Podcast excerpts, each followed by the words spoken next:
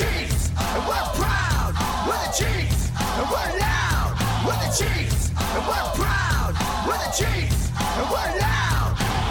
All right, what's going on, guys? Farzin Vasugian here with you to recap a Chiefs victory, another Chiefs victory once again, as the Chiefs they defeat the LA Chargers 31 17. A really great game for the offense.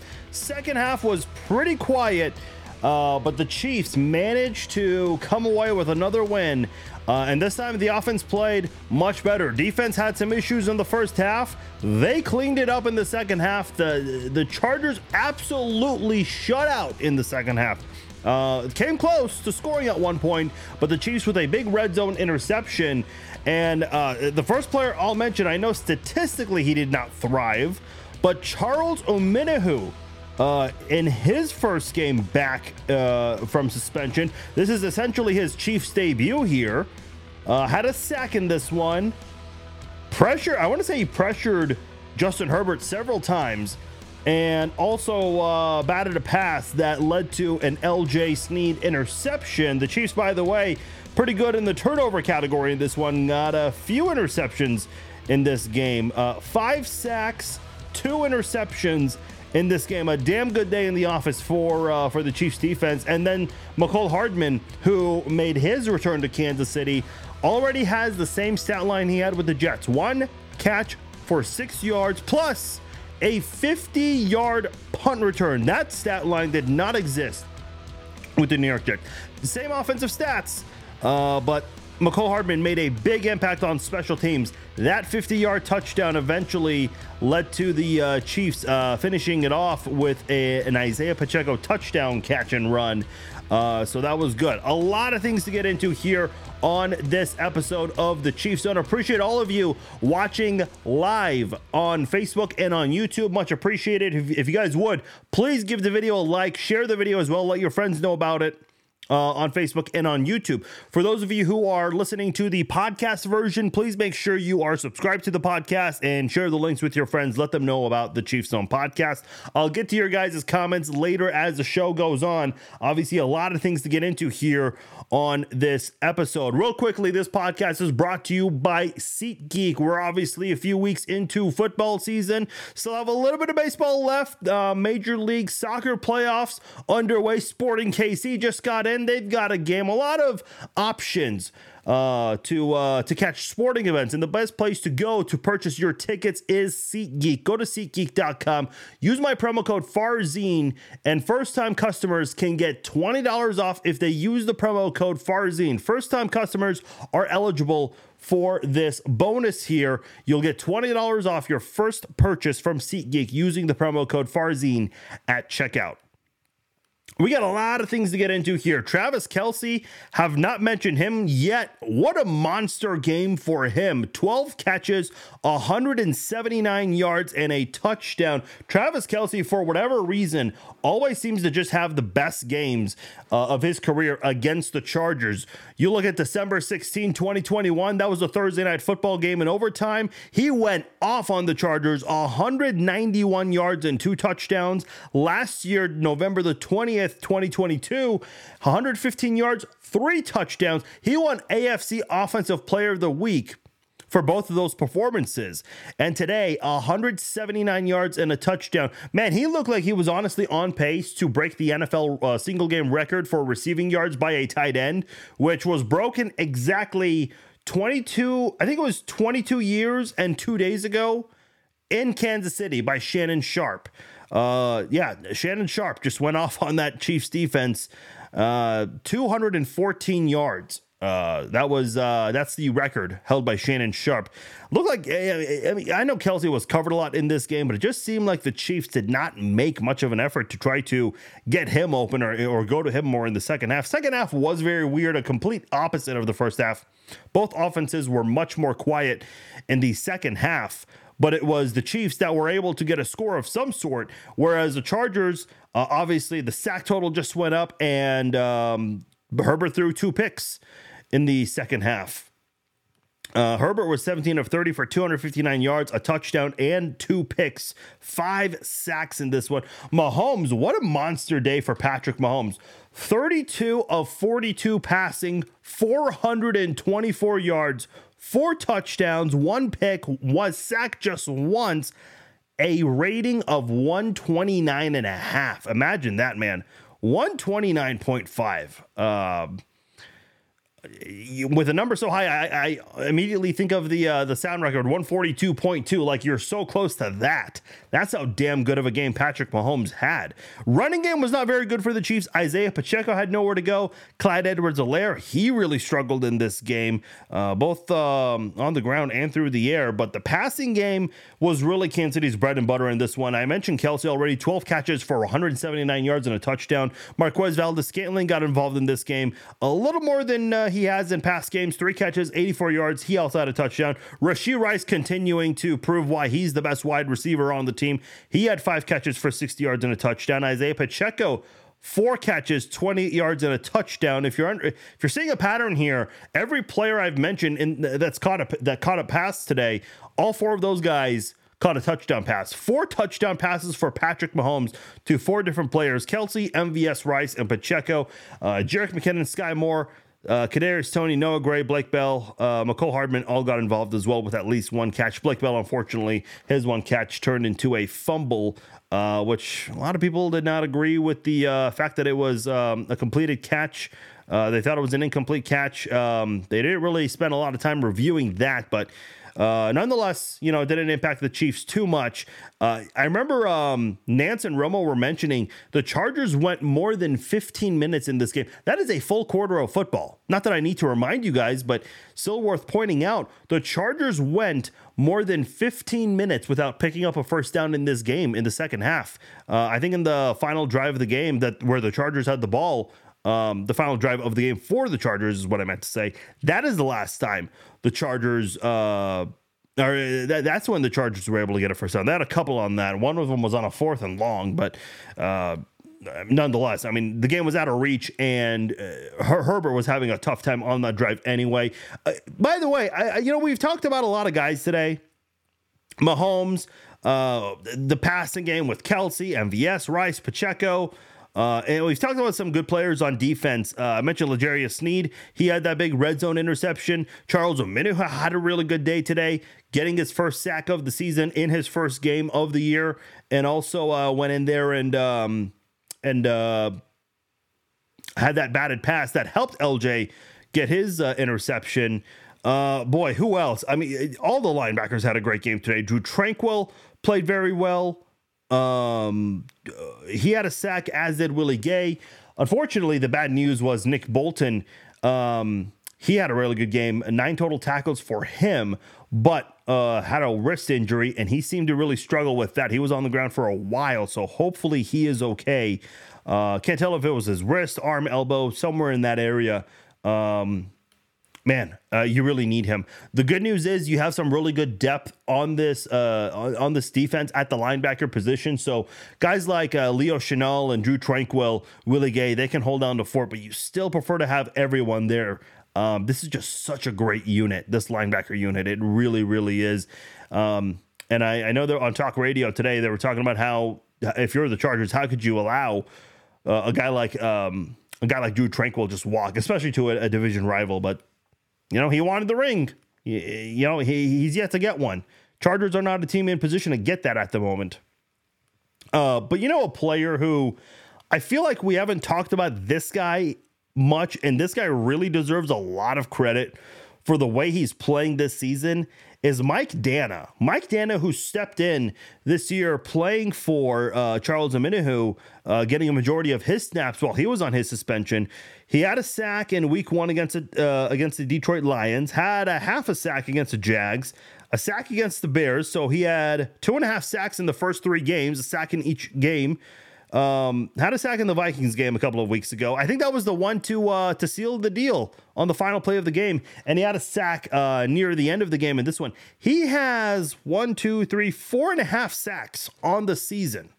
Um, really good season for Mike Danna, a, a season that a lot of people uh, did not uh, expect uh, from him, uh, and for him to fill in for Charles Omenihu. I know uh, FAU, uh, his development's still taking some time, uh, but man, what a season it's been for Mike Danna. Uh, I really like Mike Danna's level of play, and I think that deserves some attention uh, on this podcast and from Chiefs fans all over. So uh, I, I, really like uh, what he's doing. Uh, and in general, you know, uh, just a good game all around. The offense should have played better in this one in the second half. Selfishly, I really wanted Kelce to get that single game record before half, or not before halftime. Before halftime, it looked like he was on pace to get it. But uh, they only went to him just a couple of times in the second half. And by the way, Romo and Nance mentioned the uh, the streak. Uh, I think it was 29 times where Mahomes uh, targeted Kelce consecutively without an incompletion. That streak came to an end. But man, it just tells you the connection Patrick Mahomes and Travis Kelce have. Uh, one of the best in NFL history. It's the best in Chiefs history. Um, the things that Patrick Mahomes does 424 yards and four touchdowns. Let, let, this game be an example of that. And then Travis Kelce, uh, again, you know, the things he does. Um, especially against the Chargers. For, for whatever reason, the Chargers are just a team that Kelce lights it up against. And it's so good to see him uh, play as, as well as he has been uh, this year. Here's the impressive thing about Kelce is this guy missed the first game of the, of the season with a knee injury. He suffered an ankle injury in the Vikings game. So this guy's already missed, you know, we're seven weeks into the season. This guy's already missed the game and he's dealt with two different injuries. He has more catches, yards, and touchdowns than any tight end out there. You want to honor this guy on National Tight Ends Day? Let's talk about the things that he's doing missing a game, suffering two injuries, and still is putting up better numbers than any tight end. Name a tight end that's doing better right now in the NFL. You can't. You just can't. Um, and for anyone oh, you're just biased, far as no, this is not bias. This is all tr- this is all factual stuff. Um, this is a, I mean this is a guy uh, what he's doing and I know uh, I, I have been saying for more than a year now that this guy is the tight end goat. He started receiving the tight end goat conversation last year from a lot of people in the national media and I don't think that's a mistake. Uh, you look at Mitch Holthus. Okay, eh, don't take it from me. Take it from Mitch Holthus. When the Chiefs, when the Royals had Chiefs Day at the K, uh, where all the Chiefs players were there, they had Mitch Holthus on the uh, TV broadcast for an inning, and they were talking to him. And he said that Travis Kelce is the best tight end in NFL history. And he added that statistically speaking, you can see all the evidence to back it up. And if you, through the eye test also backs it up. This is the same guy who called every single snap when uh, Tony Gonzalez was here in Kansas City, called all of his games. Uh, and we all know what kind of a great player Tony Gonzalez was, and a phenomenal player. But Travis Kelce even better. Not that we ever expected a tight end to play better than Tony Gonzalez, but here we are and we have it. And it's led to so much success with uh, play, in the postseason. I mean, the Chiefs obviously had that 22 year uh, postseason drought, 25 year home postseason drought. And all of that has been snapped, and Kelce's been a big part of that. No one is doing what Travis Kelce's doing. No one. Absolutely no one. Um, he has seven consecutive seasons. Everyone already knows this part. Seven consecutive seasons of uh, a thousand receiving yards. No one, no tight end even comes close to touching that. Uh, he is very well on his way to getting his eighth consecutive 1,000 yard seasons. And I don't think there's a tight end that has more than four thousand yard receiving seasons in their careers um, overall. So uh, the things that Travis Kelce is doing, no tight end has ever accomplished.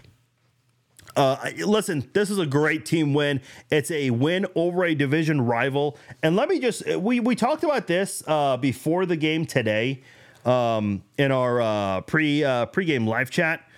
Uh, let me pull up the standings here, okay? Because we got to make a big point about this. Uh, bear with me one second, just trying to line things up here. Um, I know NFL.com and ESPN.com, they take a very long time to update a lot of stats, but they're pretty quick on division standings. This is your division right now, okay? Um, the Chiefs will play the Broncos next week.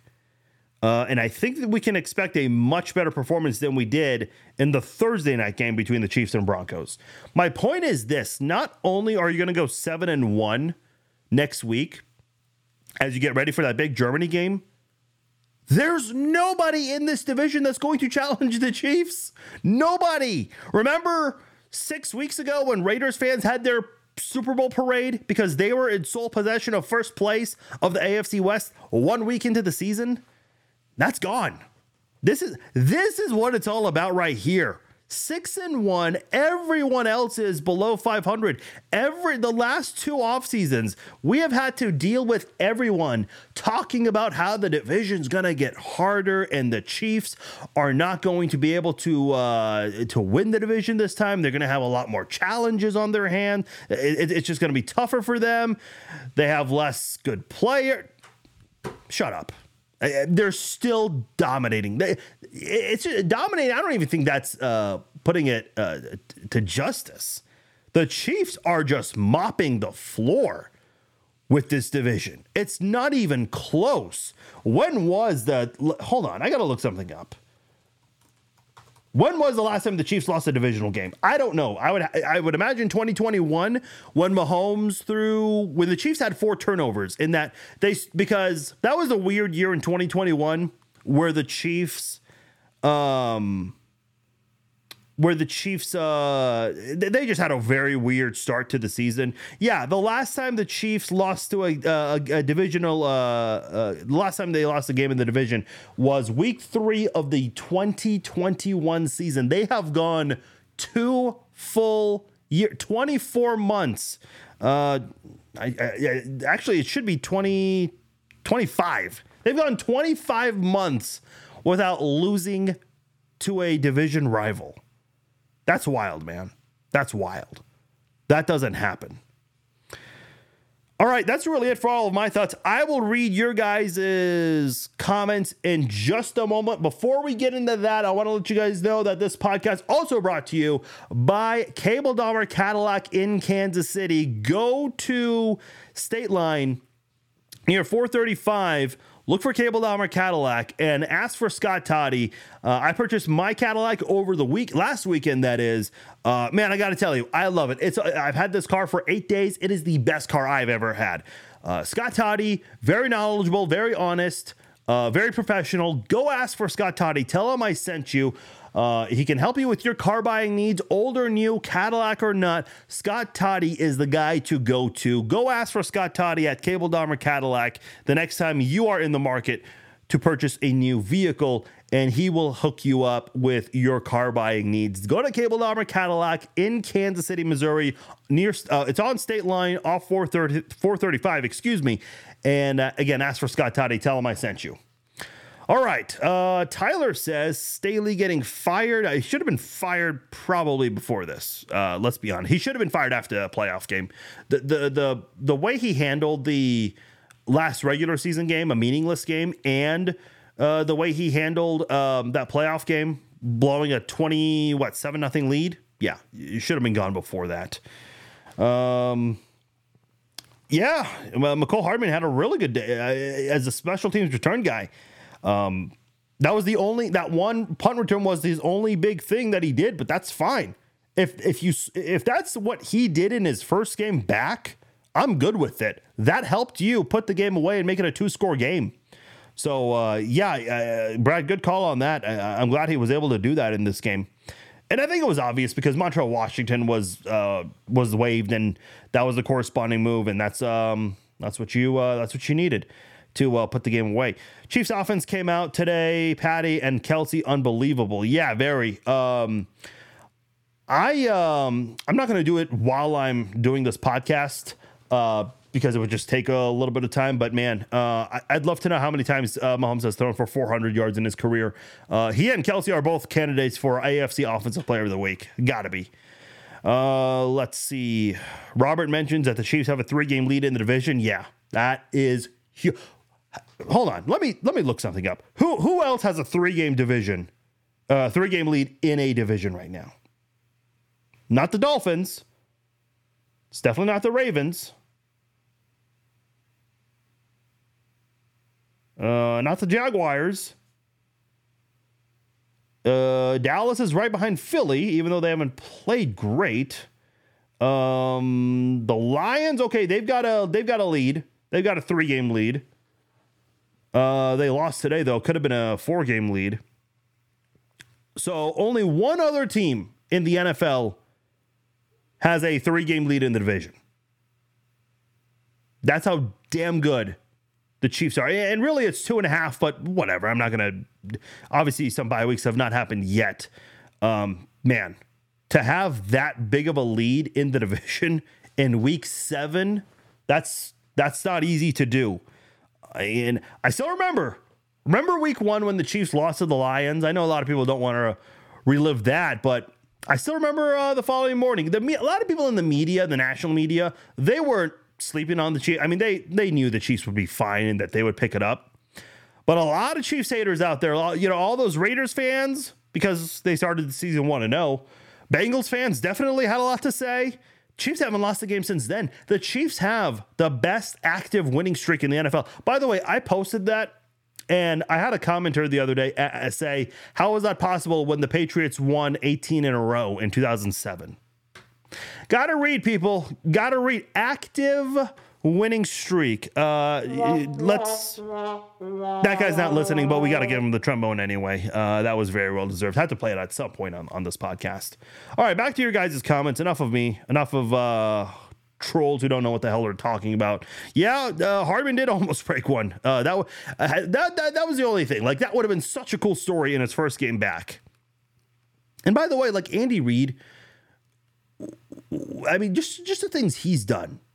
He's found a way to use players better than anyone else. Does he miss at times? Yeah. Like look at how the Saints are using Colin Saunders on offense. Would have been nice if the Chiefs did some of that, but you know, they still won a couple of Super Bowls. So at the end of the day, I don't think anyone's too upset over it. But my point is, you know, especially right now when the Chiefs needed a, a, big step with the wide receivers, uh, boy, Andy Reid uh, so far um, pulling through. I know it was not a big play on offense, it was a special teams play. Still, he's done more already for the Chiefs in one game than he did with the Jets the first uh, six weeks. Yeah, defense did play way better, Ben. I agree. I was a little concerned with the defense in the first half, and I did say before the game all week uh, on the podcast, the Red Friday live chat, I said, look, th- this is going to be a tough test for the defense. They're going to allow 20 points. Uh, they, they didn't. They held it. They held the Chargers below. Uh, I said 34 27. I think that was my prediction. Uh, I thought the Chiefs defense was going to allow some points. No, not at all. They stepped up. And by the way, I gotta I gotta say something about Spags. I know Spags dealt with a lot of criticism last year. When Dick Vermeil got inducted into the Hall of Fame last year, he was shouting out a lot of people that he'd worked with in his career. And one guy he specifically shouted out was Al Saunders, the former offensive coordinator of the Chiefs. And he said something, uh, and I'm paraphrasing, uh, to the effect of how assistant coaches should be in the uh, Hall of Fame one day, that they need to start putting assistant coaches in there. Um, and there are some assistant coaches out there that deserve, like uh, Belichick. Man, he's had a lot of great play, uh, great uh, uh coaches, uh, assistants, um, who I think uh, deserve some Hall of Fame recognition. You know who I think really deserves Hall of Fame recognition is Steve Spagnuolo. He's won multiple Super Bowls as a defensive coordinator with different teams. Obviously, did it with the Giants, that historic performance to prevent the Patriots from going 19 and 0. The defense was obviously a big story in that one. And so far with the Chiefs, he's had two Super Bowl wins. And this defense, if they continue to play the, the way they're playing, and if the offense improves, I think Spags seriously has a case of uh, of what Dick Vermeil is suggesting for uh, for uh, to one day get into the Hall of Fame. Um, if the Chiefs do win a Super Bowl this year, and I think they've got a very good chance uh, at doing so. The odds makers think that way. All the uh, FPI, all these um, analytics certainly think that. Boy, I, I, think there seriously needs to be a discussion about Steve Spagnuolo being in the Hall of Fame. And I think the Hall of Fame needs to consider what Dick Vermeil said about assistant coaches getting in. Because Spags, man, uh, I think his coaching performance uh, this year as a de- defensive coordinator has been great. Uh, quite honestly, as much as I don't like to say it, it he deserves some consideration to be a head coach. I think he deserves a second chance at becoming a head coach. He was bad at it his first time. Let's be honest about it. Didn't do very well with the St. Louis Rams. He deserves a second chance. I mean, if Josh McDaniels can get Josh McDaniels technically is on his third chance because the the Colts did hire him, right? Uh, if Josh McDaniels can get another opportunity, I think Spags can as well.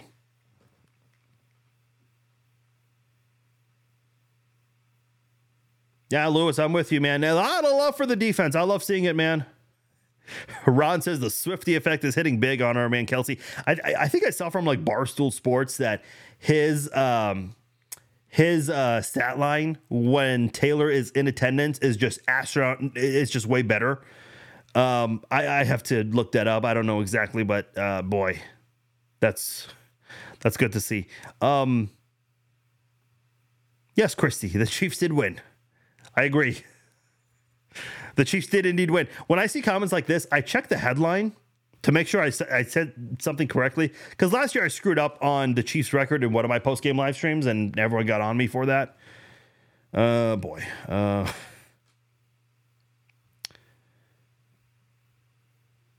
yeah, we don't know yet, Ken. I I, I, don't, I have not listened to Andy Reid's press conference.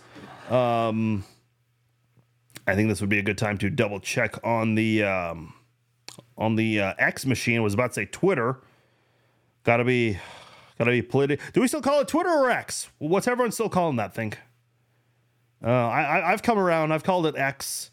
Um, but yeah, we have to see. Uh, I don't. I don't know if Andy Reid's done a press conference yet. Um, it looked like a, a wrist injury. By the way, uh, I'm just going through my uh, my mentions and I completely f- remember they were reviewing that Isaiah Pacheco was it a fumble, not a fumble, and they brought in their expert Gene Steratore, and he did not think it was a fumble, and then all of a sudden Tony Romo is looking at where he thinks it could have been stripped out. And he goes, Oh, Jim, look, look, look right here. This is where he starts to take it out. And then three seconds later, the referee says, Yeah, the call on the field stands. He's like, Oh, yeah, yeah, yeah, Jim, I agree with that. Listen, I, I, like Tony Romo, but sometimes he is just so goddamn annoying. Um, and I think like you know when he's wrong, he's trying to be funny about it. I, obviously, he doesn't take himself seriously, which I think is great. Um, but my God, sometimes it's like okay, little little too much, little overboard here, little overboard. Yeah, and against his former team, against his former team, Robert. Big big sack uh, late in the game there for Tranquill, uh, and a big sack late for uh, for Danna as well. Yeah, Melissa, the the the batted passes uh, with the defensive line. I mean, they just do such a good job of that too. Obviously, that led to an interception earlier today. Uh, that was good to see. Um, was it Bryan Cook in the end who got an interception? Uh, I think it was uh, Bryan Cook um, to uh, to seal the game. Uh, he, he kind of tipped his own interception there in the end. let me just double check and make sure that was him. Um, and, and, by the way, after this, we gotta check uh, weekly leaders to see where Mahomes and Kelce are. Um, yeah, it was Bryan Cook. I just wanted to make sure. Uh, let's quickly check the uh, weekly leaders for this week uh, because uh, I mean Kelce and Mahomes have to be leading. Um, I've been doing a lot of running around today, so I did not get a chance to. I mean, I, I watched a lot of the uh, football action earlier today, but didn't follow it as closely. Yeah, Mahomes, 424 yards. The next best was Lamar Jackson, who had a phenomenal day against the Detroit Lions. Uh, and then for receiving yards, yeah, Kelce had uh, 179 yards, and then Puka Nacua had eight catches for 154 yards. So, eh, but didn't have a touchdown. I think that, that oh, well, he's out in the AFC, so that doesn't matter. Uh, Josh Palmer of the Chargers had the third most receiving yards, but he lost, so he's not gonna. They're not gonna consider him for uh, offensive player of the week. It's got to be. I mean, you only have one rusher that had hundred receiving yards, so it's either gonna be Kelce or Mahomes who gets offensive player of the week um, th- this week. So it's definitely gonna be one of those two. A hundred percent. I mean, the numbers just don't even come close. Obviously, we still have tonight's game and then tomorrow are two NFC teams. So, yeah. It's definitely going to come to the Chiefs.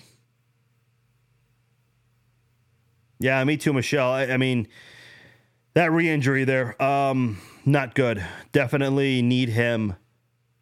But, uh, boy, that was, uh, th- th- that was just tough. Oh yeah, on that review, Tony was saying the bud, and then he he was like the medical, the politically correct medical term. Yeah, Romo's a character. He really is. I'm glad he's he's calling games. I think he's good at it. Just a little over the top sometimes. Oh, I don't know about Ross Rice. Yeah, I think is going to be a, f- a future receiver.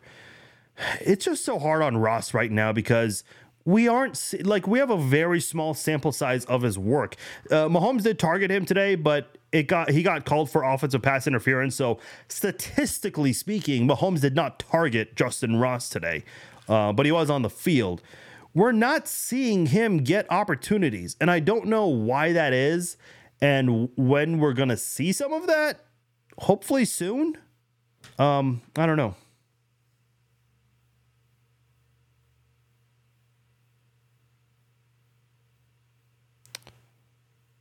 Okay, got some spam bots here. They're excited about the win. Uh, yeah, a lot of you guys saying ho- hopefully Bolton is okay.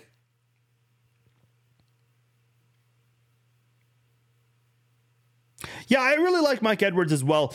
Um, I said this earlier today, um, this morning when we were we were doing our um, our uh, pregame live chat the Chiefs secondary really is one of the best in the NFL, and it's starting to show up statistically. You're seeing uh, you're you're seeing defenders, especially the safeties, they're doing a good job of watching the direction the receivers go towards, and they just follow that path. And a lot of it is a guessing game because as a as a defensive back, you have no idea what the route is. Um, and the Chiefs, they've been on the better side of that more times than not. Yes, the Chiefs defense does allow uh, so some yardage in some games, especially this one. This was the best offense they faced. Look how the defense is doing.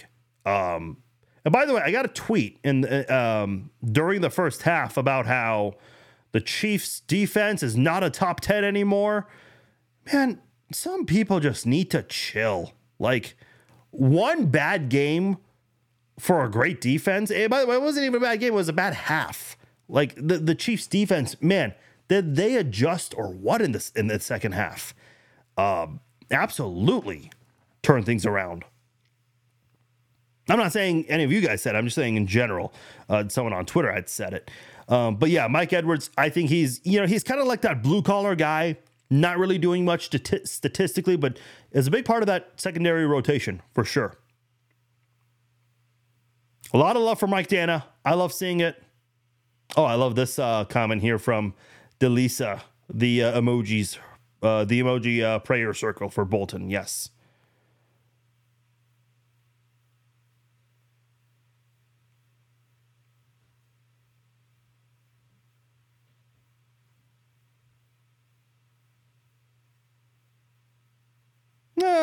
I don't know about that, Bob. They got to him five times. Um, they have been good in general this year. Yes, the Chiefs' defense, man, just it doesn't matter what. Uh, by the way, um, look at the first two weeks. Who did the Chiefs play? They played the Lions and they played the Jaguars. Um, the Chiefs. Uh, and I'm talking just the defense, obviously not the pick six. The Chiefs held both the Jaguars and the Lions to below 20 points. Guess what happened in the first two weeks when the Lions and Jags were not playing the Chiefs? They put up 31 points. I don't remember who they were doing it against, but I do remember them putting up 31 points when they weren't playing the Chiefs. And then when they played the Chiefs, they were on, held to under 20. Um, whoever, like whoever you put in front of this Chiefs defense, they don't give a shit. They're to go out there and just fight. Uh, I mean, to fight them as hard as they can this Chiefs defense has honestly been extremely hard to, uh, extremely fun to watch. Uh, thank you, Teresa. I, I, I appreciate it. Uh, you know, the, these are not possible without you guys. So uh, please invite your friends to the page. Subscribe to the podcast if you miss any of the uh, live podcasts. Um, these are a lot of fun to do. Uh, it's it's impossible to do these if there's no interaction. If there's no interaction, I'm just talking to myself. That is not that's not fun. That is not fun to do. Um, and, and let me just say this, not to get off topic because no one cares about this right now, but I was a little nervous bringing this podcast back because I quit doing it three years ago. Was it three years ago? Yeah, yeah, three three years ago. Because I thought it was just time. I wanted to take a break. I did it for such a long time, and then you know, with the with the growth of the social media, I was like, you know what? This podcast kind of needs to come back. And I've had so much fun doing it. And by the way, for those of you subscribed to Farscast, that is not over. I just have not had time to get to one. Every week I tell myself I'm going to do a Farscast uh, podcast, but I just never get to it. I will get to it at some point. Just bear with me. Uh, Farscast, you know, it's on it's on hiatus right now because of football season. Uh, but oh, here's a guy we haven't talked about yet. Brad talked about um, Jawaan Taylor. No false starts for him. Um, Jawaan Taylor has played a lot better. By the way, um, this whole thing with with the way he lines up and the, the way he jumps too fast or too soon, he's he's playing the same way. Nothing has changed. Like you know, don't let anyone tell you differently. If you guys have NFL Plus, go look up the games. He's playing the same way. His jump at the snap is very, very close, and it's the same it's been the entire season. Jawaan Taylor has not changed anything he's done. So I don't know if Andy Reid or Brett Veach sent sent a letter or something, or or uh, made a phone call to the league offices, but um, you know, Andy Reid's complaint was very valid when he talked about how Jawaan Taylor has been doing the same thing his entire career, and for whatever reason, it's an issue this year. Well, the last couple of weeks, they're not throwing penalties at Jawaan Taylor. They're not. So I think this is the signal that the the NFL and, and its officiating crew they screwed up. And by the way, that first game where and I was at the game, so I didn't. I was completely oblivious to this until the next morning, um, where they were talking about how uh, Jawaan Taylor the Lions coaching staff, nobody from uh, Dan Campbell to the rest of the staff and the players, nobody was complaining about Jawaan Taylor, how he lined up and how he was getting supposedly getting away with false starts. So, what does that tell you? Like, generally, players and coaches are all, all over the refs whenever a player is constantly getting away with that thing. They never said anything in the game about it. Um, so, you know, I don't know. I, it's, it's one of the weirdest things I've seen. And now suddenly the refs are, are letting it go. Come on. Obviously, the team had something to say. Mook says peanut butter and jelly equals Mahomes and Kelce. They just go together. This has to be, you know, forget the NFL. Mahomes and Kelce might just be one of the best duos in the history of duos. Like if you you open up a dictionary and you look up the word duo, Mahomes and Kelce, like that should be one of the pictures on there. If you're going to use pictures to define words, that, that that's one right there. Yeah, McDuffie's playing great. I know he had that. Um, so he had that penalty but it was incomplete, but it was useless to even review because if you reviewed it, well, it was a penalty. Although, in my opinion, I don't think it really was. I mean, he just looked like he was playing defense, but it was not really worth doing. They, they got a, isn't that the drive where they got the interception in the red zone? I think it was. Um, yeah, I agree, Matthew. This is, he's, he's insane. Uh, Travis Kelce is, is absolutely unreal. 100%. Teresa has an interesting comment here. Finally getting more receivers touches. Yeah, I, I, you love to see it. And I know this is a uh, Chargers defense that's not very good, but you got to start somewhere. Okay, you bring back Mecole Hardman, and you you're using Rashee Rice more. That is something I think a lot of people wanted to see. And you're at a point right now where, um, I, I, I think you're starting to figure it out, especially with uh, Rashee Rice. That guy is gonna be your number one receiver for for a lot of years to come. Like whenever it's time in in about three to four years to renew his contract, you got to make sure that and obviously they have a lot of things to to worry about until then. Chris Jones, uh, Creed Humphrey, Nick Bolton, uh, Trey Smith, uh, Isaiah Pacheco, Jaylen Watson, Sneed, like so many other players that they've got to take care of before, but they got to make sure they structure everything uh, correctly. That way, when it's time to resign Rashee Rice, uh, they'll be able to afford him because this is probably going to be a guy that is going to ask for a lot of money. And I think by the time he wants to. He he's going to get a new deal. I think Kelce's going to be done playing by that time, so you'll be able to afford that kind of thing for your offense. We'll continue the show in just a moment, but we've got to give a shout out to another sponsor of ours, Manscaped. Football season is back, and you know what that means touchdown dances, Sunday tailgates, and epic fantasy showdowns. But, fellas, let's not forget the real MVP of the season.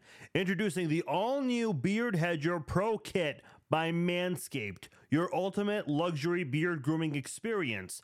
This kit is your secret weapon for staying sharp on and off the field. Don't fumble this opportunity. Head to manscaped.com and elevate your grooming game with the Beard Hedger Pro Kit. Join the 9 million men worldwide who trust Manscaped. You heard that right. 9 million men or 109 MetLife stadiums. So go to manscaped.com, get 20% off and free shipping with the code FARZIN20. The Beard Hedger Pro Kit is a grooming powerhouse built for precision and style, just like your favorite quarterback. Get 20% off and free shipping with the code FARZIN20 at manscaped.com. Once again, get 20% off and free shipping with the code FARZIN20 at manscaped.com. Your grass is not artificial. Keep it shaved with Manscaped. I completely forgot to uh, talk about this because I really wanted to make a point about this on the podcast. So shout out to Jim for pointing this out. So uh, if you live in Kansas City, you saw this. If you didn't, if you don't live in Kansas City, uh, if you don't live in the Kansas City market, you completely missed uh, how this was being handled. So even though, like, let's say you live in, um, let's say you live in, uh, I, I don't know, uh, let's say you live in Texas, okay um, you know those NFL maps I always post from the 506. If they um, say that your 325 game is going to be Chiefs Chargers, obviously that's the game you're going to get. But you're they're not to they're not going to broadcast that game for you. They're not going to switch it over because they want that market to finish whatever game um, was, was still going on. So a lot of you guys missed the beginning, and honestly, you didn't miss much. But a lot of people missed the first 10 minutes of the Chiefs Chargers game because CBS was still airing uh, Colts and Browns. And there was a very tight game, crazy situation in the end there. Um, I wanted to see the end of it, but then it's like, okay, the Chiefs game's on. I don't care. And obviously, KCTV 5, they switch over to the Chiefs and Chargers.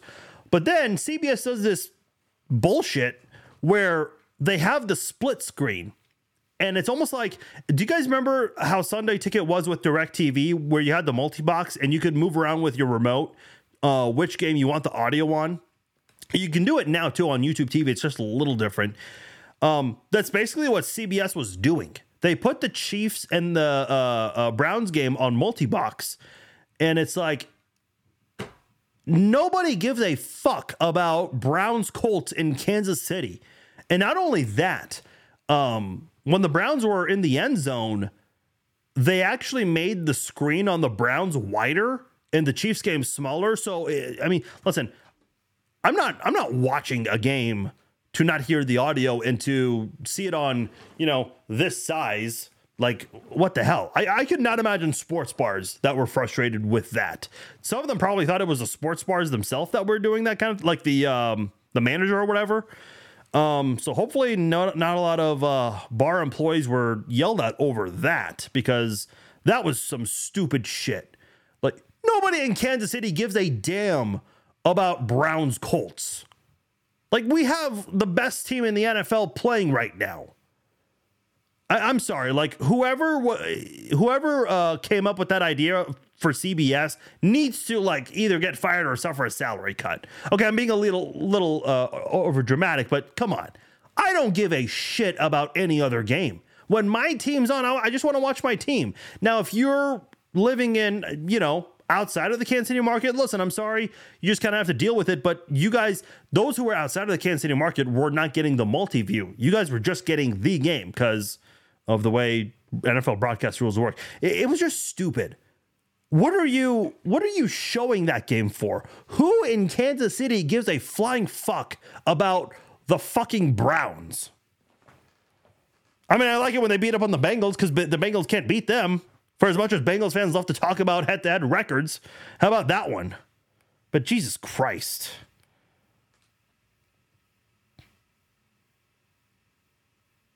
Yeah, that's a good point, Sean. I mean, that, that's just th- this is my thing is you know, and I think the jury is still out on the wide receivers. One game does not you know dictate that everything is fixed, but you know, if if those things happen, I think the conversation about wide receivers would be it would not be where it is today. Um, and I think the, the confidence in Kadarius Toney might be a little. He just surpassed 100 yard receiving yards off his 18th catch today. That's not good, man. Um, I've gone over it a hundred times, so I'm not gonna not gonna go crazy about it. A lot of you guys talking about the Miami game. Obviously, that's a little ways ahead. I know I brought it up, so you guys probably. By the way, um, let me just say how awesome you guys are. We are. Uh, by the way, I mean, it just seems like the Facebook page gets bigger and bigger. We are 205 followers away from 70,000.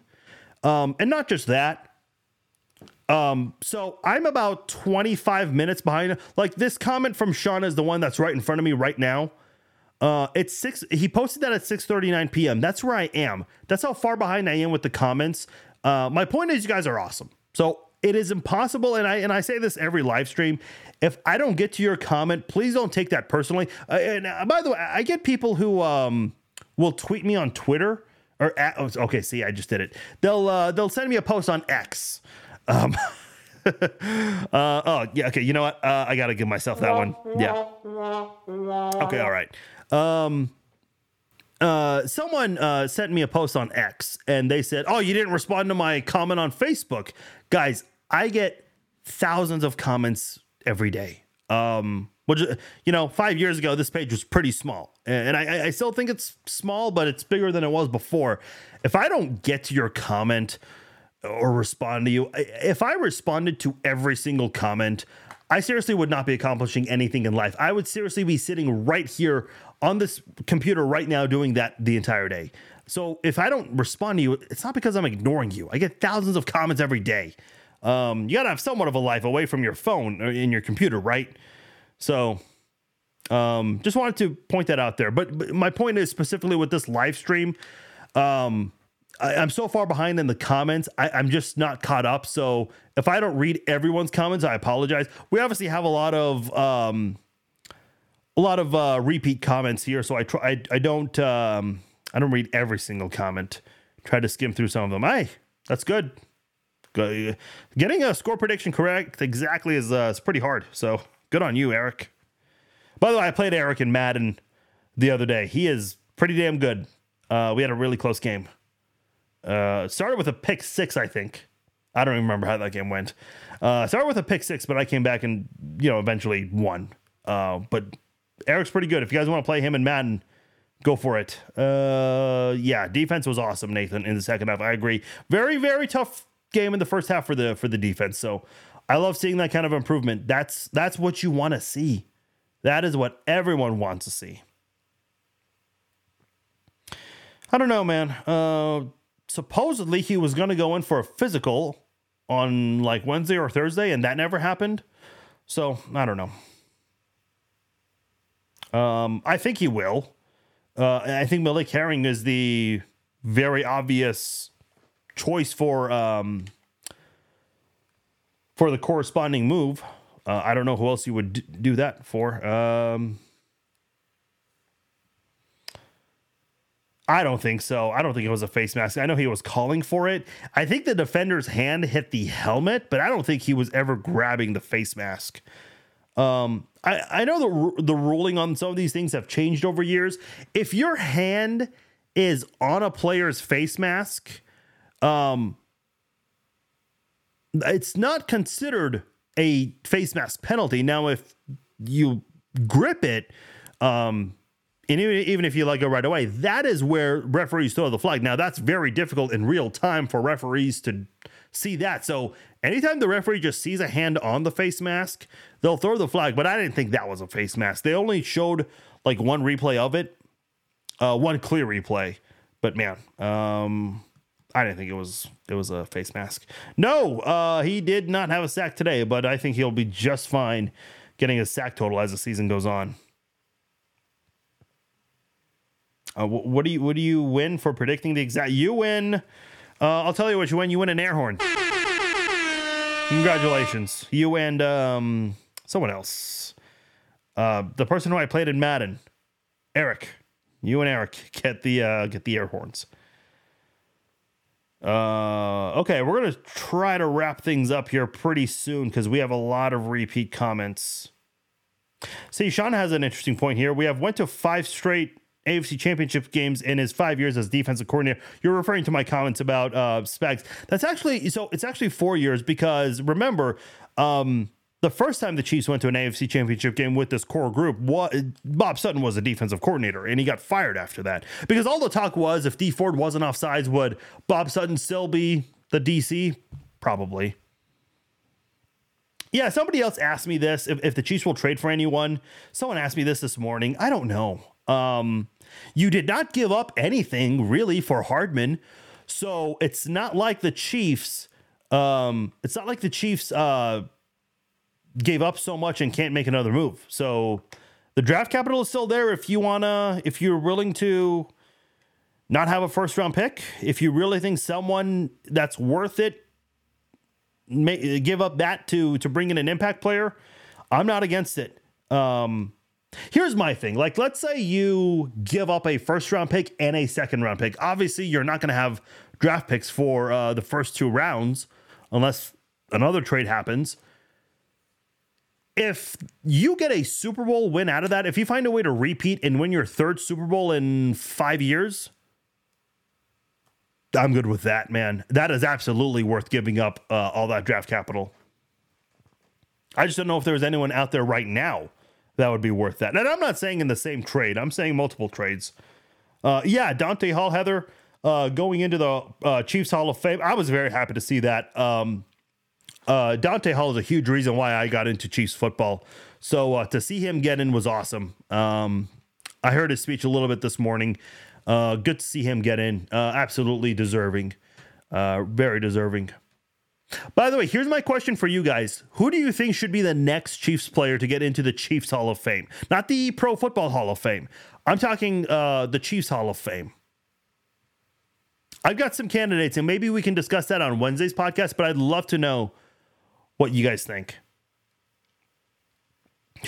Josh McDaniels sucks. oh, boy. Oh, come on, Joe. You're not new around here. You know it's never too late to join in on the live streams. See, Joe says pretty much locks up the division. Yeah, 100%. Like, so we were talking about this earlier today. You unofficially won the AFC West. I- even more so next week when you beat the Broncos.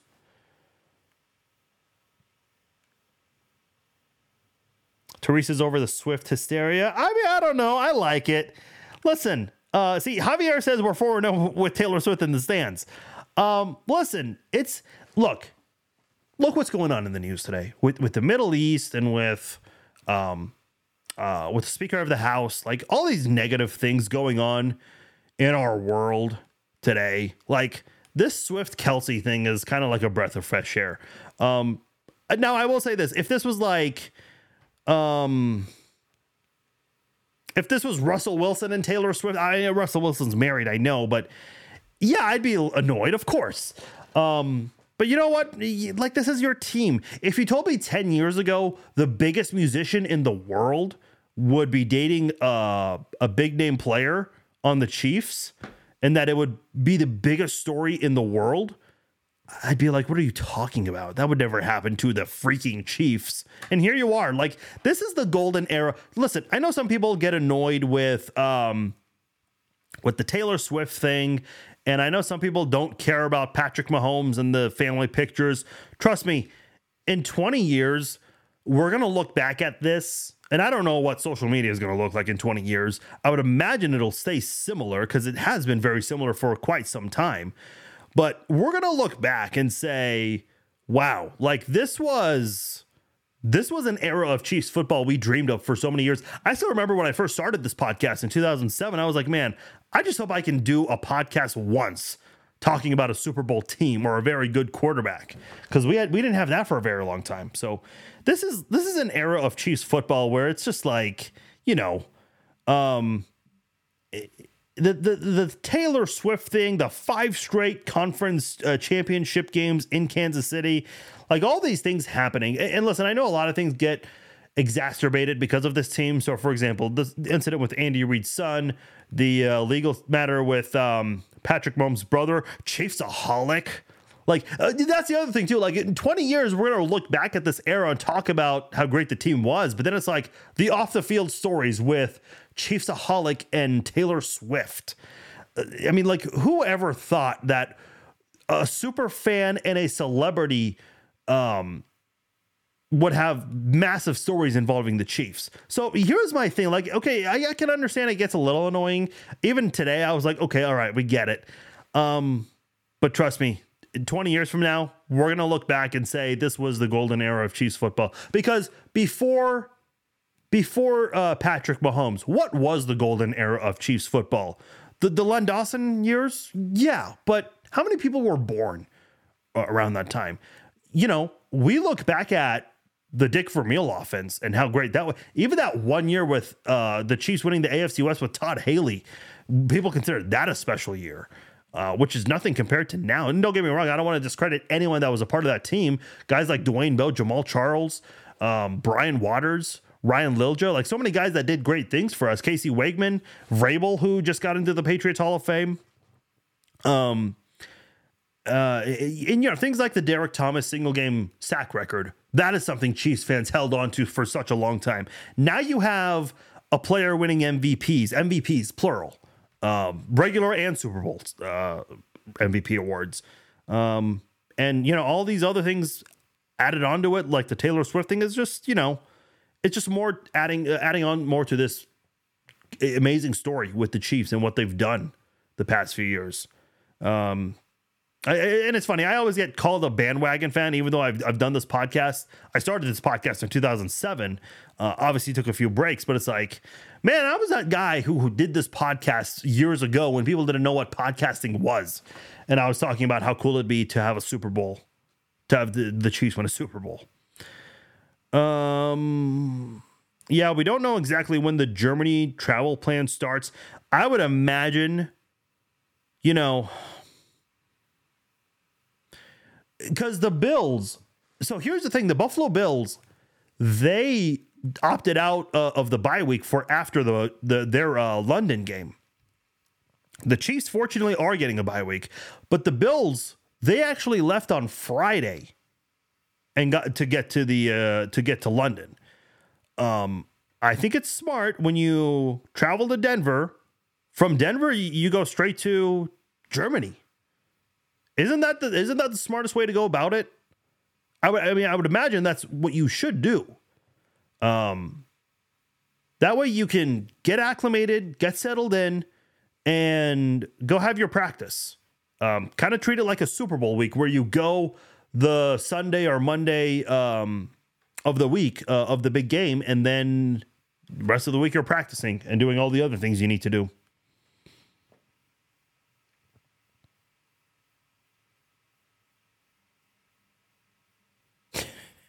Amen on Romo being annoying. yeah.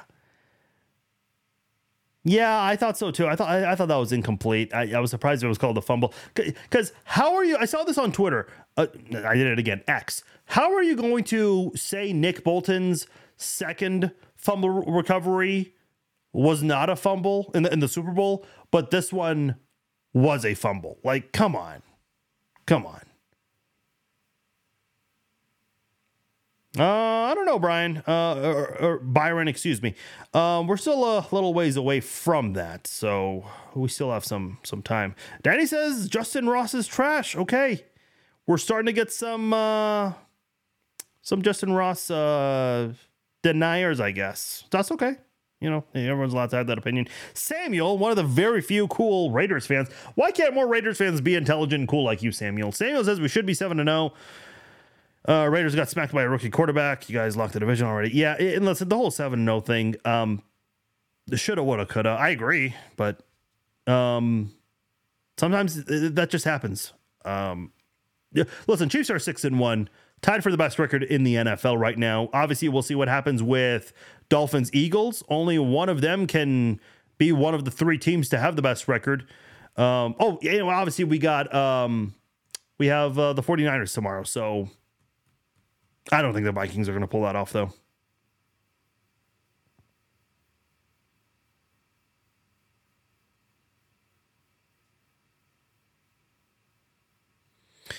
Ken says, "Is CEH good? Definitely not this year." Um, listen, I'd like to consider myself one of the more patient sports fans out there.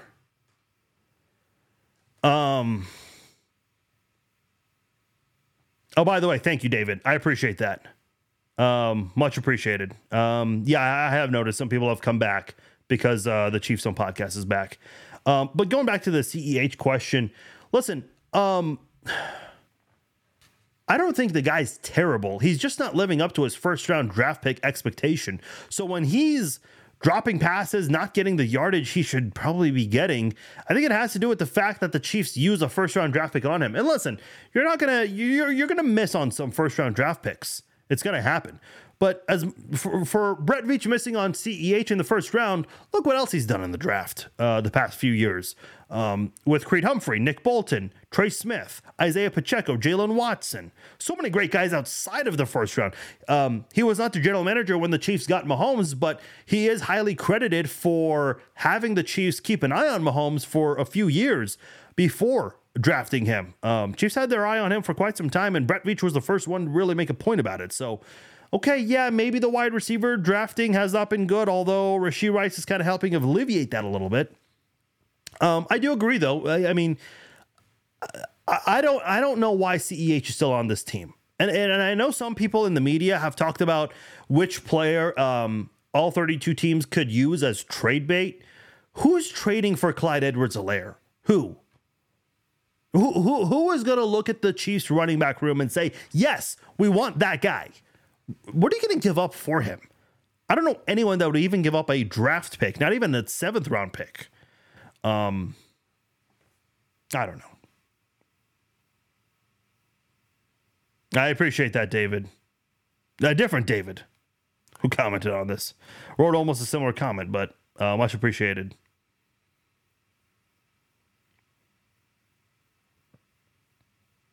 Yeah, apologies if I'm not talking here. Uh, just skimming through, trying to catch up on the comments. What time are these comments from? 704 at 723. We've been on for an hour and two minutes. uh, you guys are awesome, man. I, I, I Shirley, I see your comment. Enjoy your commentary. Thank you. Thank you.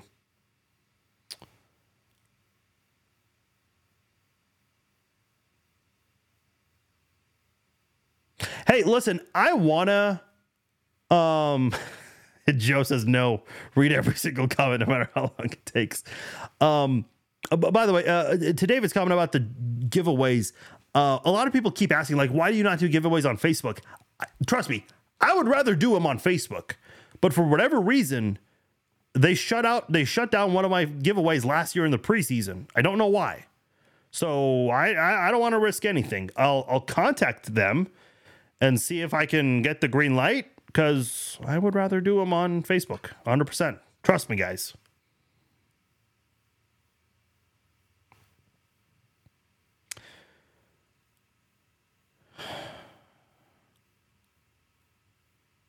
I agree, Jacob. I think Jamaal Charles should get in. Uh, Priest Holmes, I think, is in the Ring of Honor, isn't he?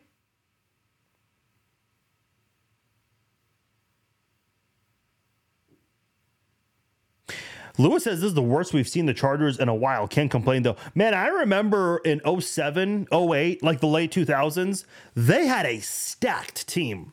And if you remember the year, I, I alluded to this a while ago when talking about Spags, when um when uh when the uh, Patriots were almost uh, uh they almost got the 19 0 record.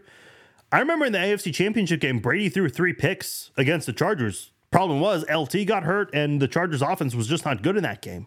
The Chargers used to be that stacked team, um, probably one of the better teams in the 2000s, along with the Chiefs, that could not come away with a championship win. Um, Mario says Tim Grunhard, uh, he's in there. He just got in, I think, two years ago. Um, yeah, see, Jamaal Charles was was my guy. I, I would say Jamaal Charles, if not him, Trent Green, maybe. I know they did not want to, the Chiefs did not win a playoff game with Trent Green, but that, uh, uh kind of what we were saying earlier, that was kind of like the last time we had a really good offense, consistently speaking. Uh, Travis says Alex Smith. I think I think Alex Smith deserves it. Um, I don't think I think it's a little too early to put him in. I think there are other guys to put first.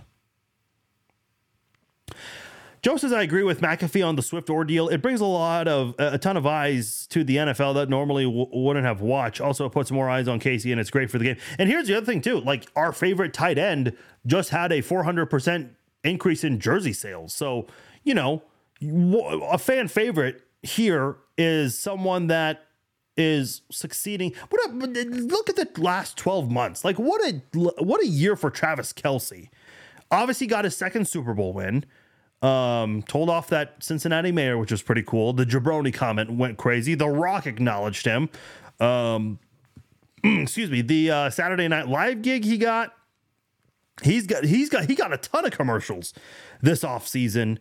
Um, they dropped Aaron Rodgers. State Farm dropped Aaron Rodgers for Travis Kelce. Maybe that's why Aaron Rodgers is so bitter about Travis Kelce. I don't know.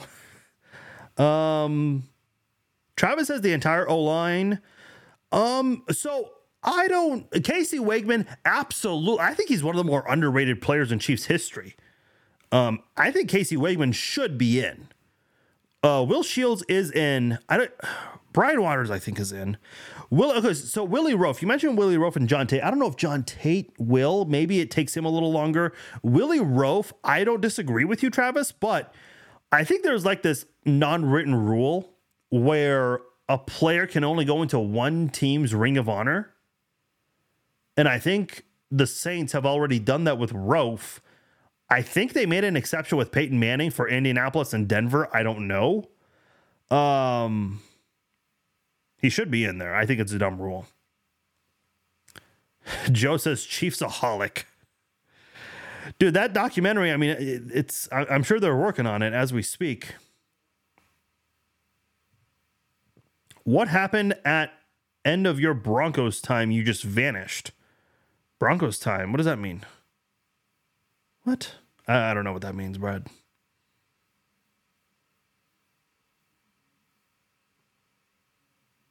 Len Dawson, red and golden era. Man, that, that for the older generation, yeah, that, that was the golden era, and that was a great defense too at the time. Uh, it's just kind of unfortunate how things really I mean, there was like a big downward spiral after uh, that Super Bowl four victory.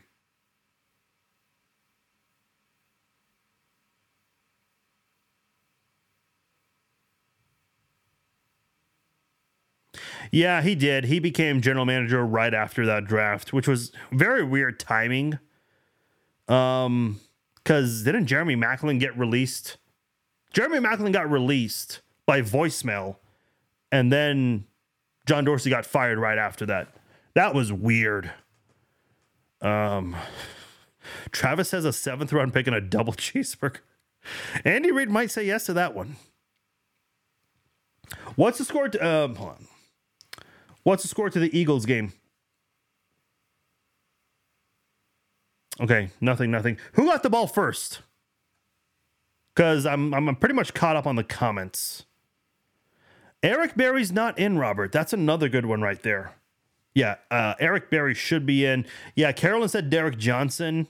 Um, see, I think you got to go with guys who haven't played for like seven or eight years. So guys like Willie Roaf, Trent Green, Casey Wiegmann. Um, I think I think those guys got to come first, and then guys like Jamaal Charles, Eric Berry, Tamba Hali, um, DJ. Eagles got the ball first. Okay. They're oh, they're driving. All right. Okay. See, Daniel says Carl Peterson. I actually do not disagree with this one bit.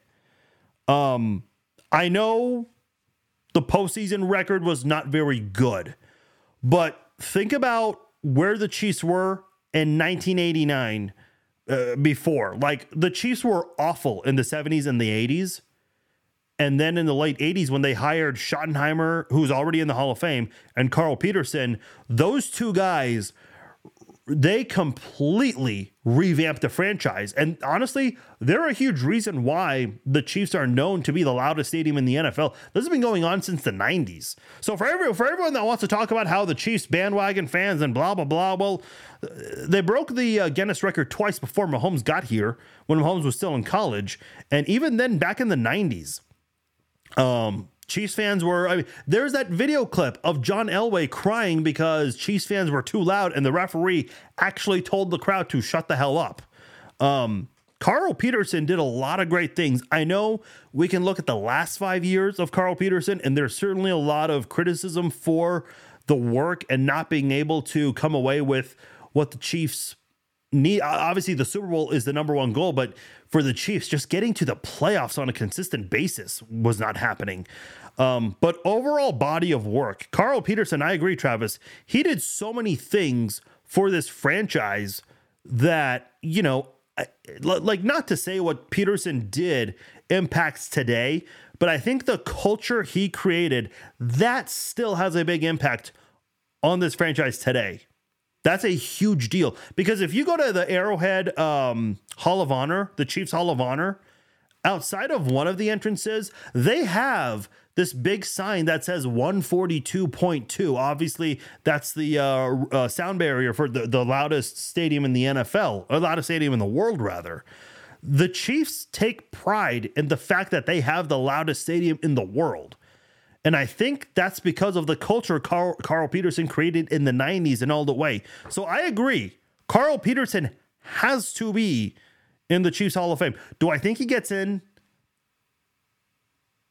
I don't know. That's that's what makes it tough. Um, you know another player I will say, and I think a lot of people are going to disagree with me on this one, is uh, by the way, Casey, I see your question about Frank Clark. I'll get to it in a second. Um, Eagles just made it 3 0. Okay, thank you. Uh, I got to go watch that game because I've got a parlay on that one. Uh, I have not done well on that on those today. Anyway, I'm getting sidetracked here. Um, yeah, another player I think should be in is Larry Johnson. I know the ending, like if you wanted to tell me the complete story of Larry Johnson's time in Kansas City, it has a really bad ending. But again, Carl Peterson's time in Kansas City also had a bad ending. Overall body of work, the things Larry Johnson did, and he came very close to breaking Priest Holmes' uh, uh, franchise rushing record, but Chiefs fans did not want him to own it because of his behavior uh, in the last uh, year uh, he was a Chief. Larry Johnson's back to back season, like 05 and 06, the, those seriously like some of the best one of the best performances I've seen in back-to-back seasons. That might honestly be the best back-to-back season performance I've seen in Chiefs history until Patrick Mahomes. Um, again, I know he had a bad ending, so I don't know if it happens. Probably not, but I do think Larry Johnson has to. He has to get in. Yeah, see, Joe, you mentioned the carries. Like, who who remembers the fact that he holds the NFL record for carries? I know. Um, in in the press conference that year, he was like, he he he said that he wanted it because he wanted the record. It's like, yeah, but who's gonna remember that? um, because I still remember the game where he got the record. He took the ball to the sidelines and they put it in a in a in a case. But um, his overall body of work, though, filling in for Priest Holmes when people kind of lost hope in the offense. He brought some things in 04, 05, 06, um, and a little bit in 07. Um, I just think his effort, though, that prevented him from being the best. He, he could have been the best running back in Chiefs history, but uh, unfortunately, his off the field problems, the drama, that kind of prevented him from from having more success. Frank Clark coming back, good or bad, yay or nay? Um, listen, I, will never say no. In this pass heavy league, if you have more pass rushers or more defensive backs, I think it can only help. Um, are you going to have a very crowded group of defensive ends? Yeah, you will. Um, but I also don't think it's the worst problem to have. It's a good problem to have. Um, th- that whole thing, you know, you're already doing a good job getting the quarterbacks. Um, so I'm not against it. And by the way, from like an emotional standpoint, yeah, I kind of want Frank Clark back because if he comes back, he will um he will get the uh he, there's a chance he could get the record for most postseason sacks in a career. That'd be pretty cool for him to break it as a chief and get one more ring. And what's his age? I don't think he's that old either. Frank Clark age. He's 30 years old. He's not even that old. Like this guy's still got some some gas left in the tank. Uh, people also search for Chris Jones' age, Kareem Hunt age, and Davian. Co- who who searches for who searches for Frank Clark's age and then Kareem Hunt's age? I don't get that. Um, I hope he comes back, and I hope he can break that postseason record as a Chief. Uh, I I don't recall that, Robert. Uh, I've got to be honest, I don't. All right. We got off topic there, but hey, that's okay. That's what we do when we have fun. Uh, guys, seriously, I, I'll, I'll repeat what I said earlier. You guys are fucking awesome. You guys really are. We are uh, 200 followers away from 70,000. We hit 50,000 right before the Super Bowl. So, you know, that's 20,000. We haven't even hit the Super Bowl yet. Um, so thank you guys. You guys are absolutely awesome. Um, I, and again, I apologize if I did not get to everyone's comments. I, it's just, um, I don't know if I can look real quickly to see. I can't see it on my end, so I have to pull up Facebook to look. 315 comments. Yeah, I think, you know, for obvious reasons, you can understand why I can't get to every single person's comment. Um, so thank you guys. You're awesome. These uh, podcasts and live streams are not possible without you guys. Um, the best way to support me, you can see the bottom, our sponsors there. Cable Dahmer Cadillac of Kansas City. Ask for Scott Toddy. Use my promo code FARZIN for SeatGeek. Get $20 off. That's only eligible for first time customers. And then uh, go to Manscaped and use my promo code FARZIN20 for 20% off and free shipping. And I'll tell you this right now, and I'll get into it a little later. Manscaped has a brand new product out that you'll definitely want to check out. So use my promo code FARZIN20 for 20% off and free shipping from Manscaped. All right. Hey, thank you guys so much. Awesome post game podcast recap. I'm out of here. Remind, reminder we'll be back Wednesday for our weekly podcast. We'll be back again Friday for our Red Friday live chat. And then next Sunday, as we do each and every single game day, we'll do our pregame live stream, our halftime live stream, and then our postgame live stream. Our postgame live stream goes hand in hand with the podcast recap. So check that out. All right. Hey, thank you guys once again. Chiefs remain on top, tied for the best record in the NFL. We'll see uh, who joins them for uh, being tied for the best record in the NFL. Until then, my name is Farzin Vousoughian. Thank you for downloading and listening to this episode of the Chiefs Zone Podcast. Shoutouts to everyone who watched live on Facebook and on YouTube. Enjoy Sunday Night Football. I'm out.